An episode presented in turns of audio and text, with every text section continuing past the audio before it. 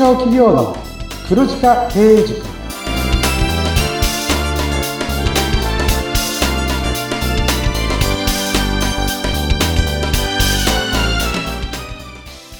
こんにちは。中小企業コンサルタントの久保木康明です。インタビュアーの勝木陽子です。こんにちは。こんにちは。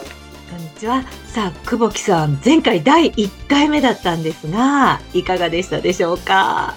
あの、ポッドキャスト初めてなんで緊張したんですけど、えー、途中からものすごく楽しくなりました。それはいいことですね。え、でも、私からは全然緊張してるように見えなかったんですけれども、それは本当ですか？本当です。で、何が楽しかったかっていうと、はいはい、ずっとオンラインのセミナーを最近はやっていたんですけど、オンラインのセミナーって、要はもう資料も出来上がって決まった話しかできないんですよ。ポッドキャストっていくらでも脱線できるなって思いました。えー、じゃあ今日も脱線でここだけ話をガンガン聞きたいなという、いい感じですね。い、いけないこともなんか言っちゃいそうですよね。あもうすごくそれはね、楽しみですし、ウェルカムでございますので。あありがとうございます。お願いしたいと思います。はい。さあ、早速本題に入っちゃっていいですか？あ、もちろんです。楽しみです。はいえー、今日は2回目で、こう皆様からね、お悩み相談いただきたいなと思ってるんですが、ね、あの2回目なんでいただいてないので、久保木さんのところに寄せられた相談の中から久保木さんに選んでいただきました。じゃあちょっとご紹介いたしますね。はい。新規事業として代理店事業を始めましたが、全く売れませんでした。営業力が足りなかったということでしょうかというご相談なんです。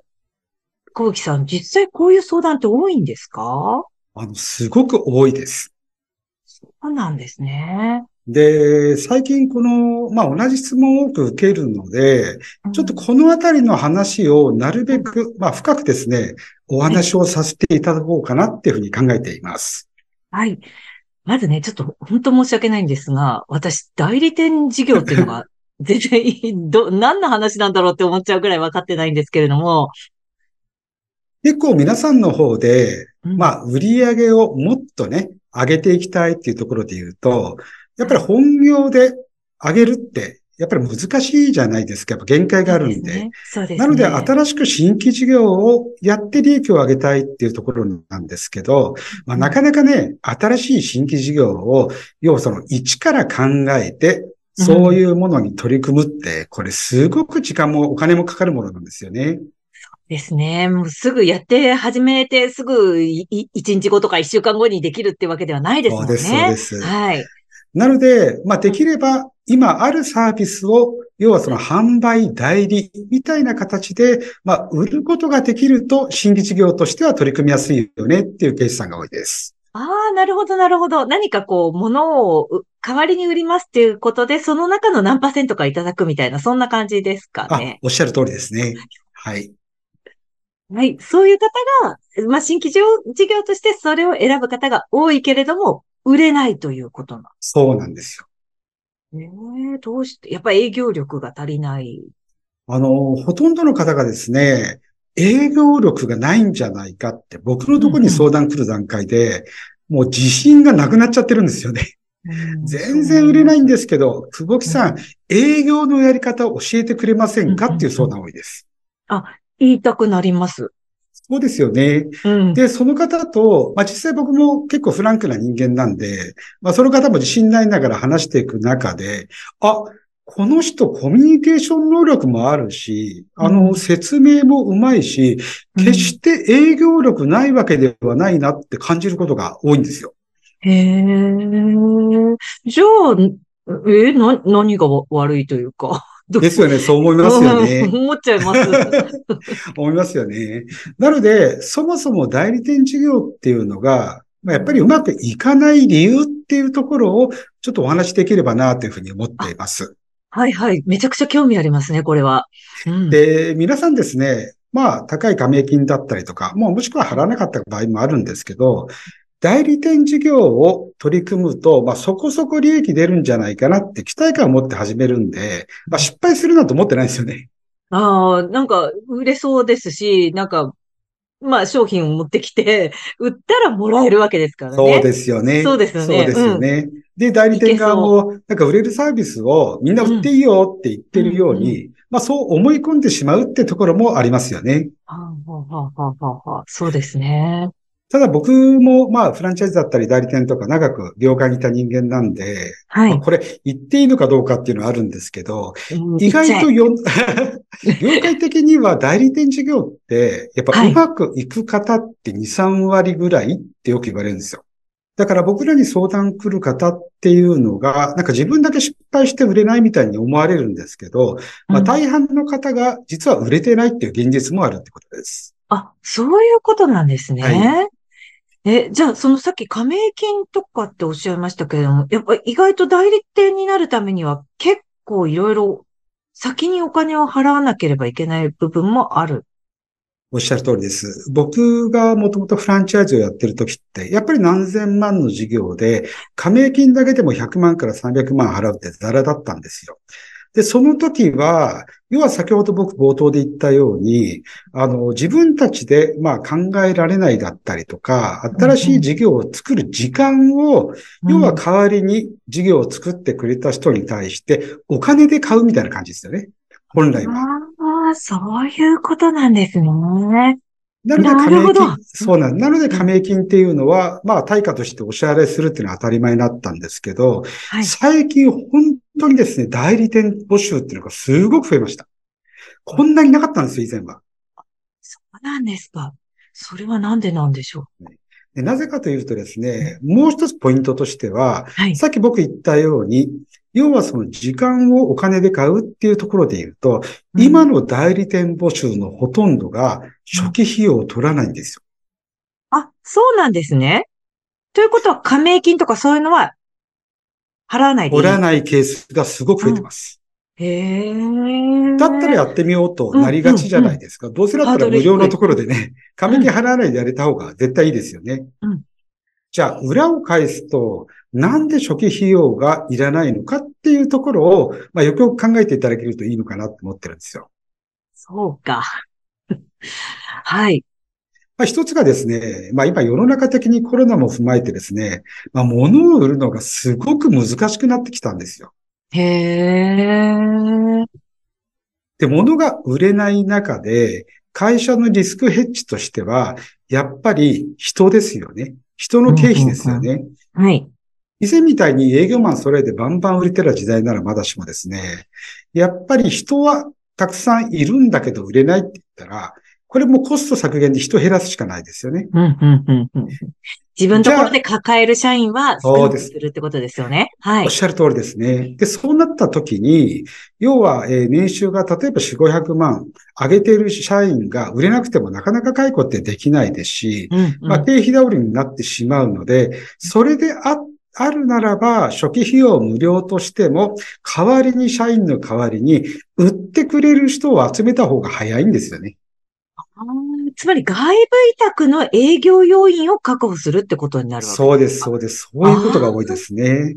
そういうことなんですね。まあ実際あの、売れるサービスだったら自分たちで売りますよね。普通に考えてね。そうか、そうか。そういうことですね。でも、そうなると、なかなか売れなくなってくるわけだから、代理店をする方っていうのは、お金は、初期費用はかからないけれども、売れないので、あんまりこう、まあ、儲からないというか、お金にはならないし、自信も失われていくっていう形になる。そうですね。まあ、初期費用無料ではあるんですけど、はい。要はその、固定の給料をもらわないで営業してるようなもんじゃないですか。はい、そうですよね。でもこれって本部さんになんか文句って言いづらいですよね。なんでかっていうと、初期費用を払わないでやってるからなんですよね。だからお互いがなんか言えないような状況のバランスになっているっていうのが多いです。ああ、そうするともう、あれですかね。ちょっとこれ代理店というのは、ちょっと最初から手を出さない方がいい感じになってくるんですが、どうでしょうか？そうですね。その辺のところで、うん、まあ、すべての代理店が今僕の言ったような話ではないとは思うんですけど、はい、ただどんどんどんどんしっかりした代理店さんに真似た形で今増えていく中で、はい、そういうような代理店さんがちょっと増えてるんじゃないかなというのは皆さんの相談をして感じています。ということは、どういうふうに、こう、私たちは、こう、代理店を始める、始めない方がいい。どっちかっていうと、始めない方がいい感じ、ね、僕はあまり初期費用無料というのはどうなのかなっていうふうに思う方なんですけど、はい。なぜかっていうと、あの、フランチャイズでも代理店さんなんですけど、うん、初期費用ってもらうじゃないですか。で、これってどこに行くのかっていうと、皆さんは、まあ普通にそれが利益になって会社儲かって喜ぶんじゃないかっていうふうに初期費用だったり思われる方は多いんですけど、思います。実際違うんですよね。ええー、そうなんですか？初期費用でもらったお金っていうのは、要はサポート費用だったりとか、その代理店が売るためのサービスをもっと良くしていくためにお金を投資で使うんですよね。つまり、だ、まあ、回り回ってその代理店の人のためになってくるってことですね。そうです、そうです。だって初期費用無料だったら、はい。これサポートをするっていう風な形で手厚くですね、その方が売れるように研修をやったりとか、あとは一緒に同行してね、営業して OJT みたいな感じで手伝うなんて、はい、こんなお金出てこないですもんね。ね。初期費用無料だとね。なので、その辺のバランス感のところは見極めた方がいいんではないかなっていうふうには思ってます。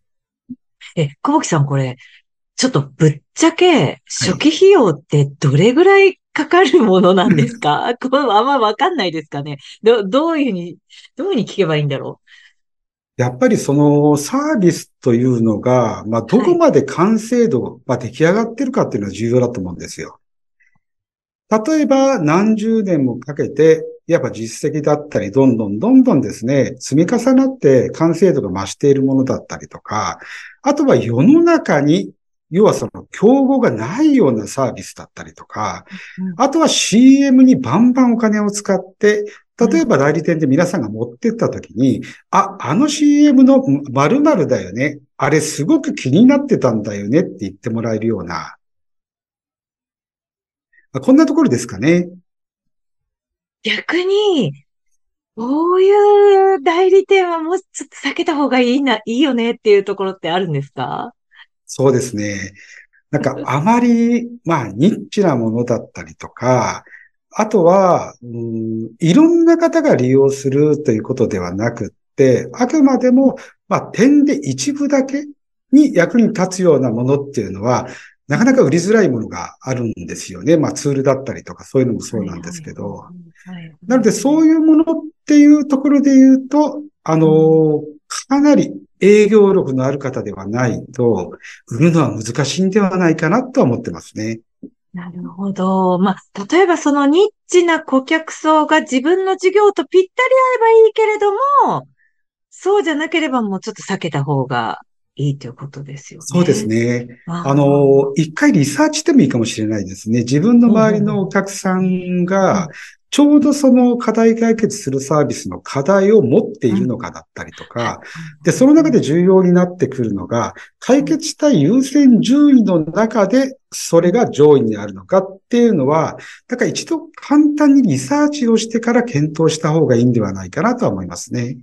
なるほど。じゃあ、初期費用の安さ、高、高さとかそういったことに飛びつかないで、まずちょっとそういったリサーチも、やっぱりいくら簡単に代理店を始められるとしても、した方がいいということですね。そうは思いますね。はい。そして、久保木さん、この営業力の話なんですけど、結局営業力がなければダメなんだろうかっていうところにちょっと戻ってきてしまいますが、はい、うん、実はですね、あの、代理店事業っていうのは、まあ、さっき言った内容だと営業力っていうのが重要になってくるんで、はい、あの、まあ、今まで単一サービスではなくって、うん、あの、いろんなサービス、あれも売って、これも売ってみたいな、慣れてる方ではいいと思うんですけど、はい、なかなか一つのサービスを売っていて、今回初めて代理店事業をやるって方だと、やっぱ難しいんですよね。なので、やっぱり営業力のない方の勝ち方っていうのは実はあるんで、それをやった方がいいと思いますね。おじゃあその方法を知りたいんですが、はい。ちょっとそろそろお時間になってきたので、あ、わかりました。この方法の伝授は次回でよろしいですか？はい。ぜひ次回お話をさせてください。なんかすごく引っ張ってしまった感じになりましたけれども。そうですね。申し訳ないです。大丈夫かしら？皆さん、あの、ぜ絶対久保木さん次回話してくれるということなのでね、あの、ぜひ次回もお楽しみにということでございます。えー久保木さん、そしてこの番組には、なんとインスタグラムとかノートもあるんですよね。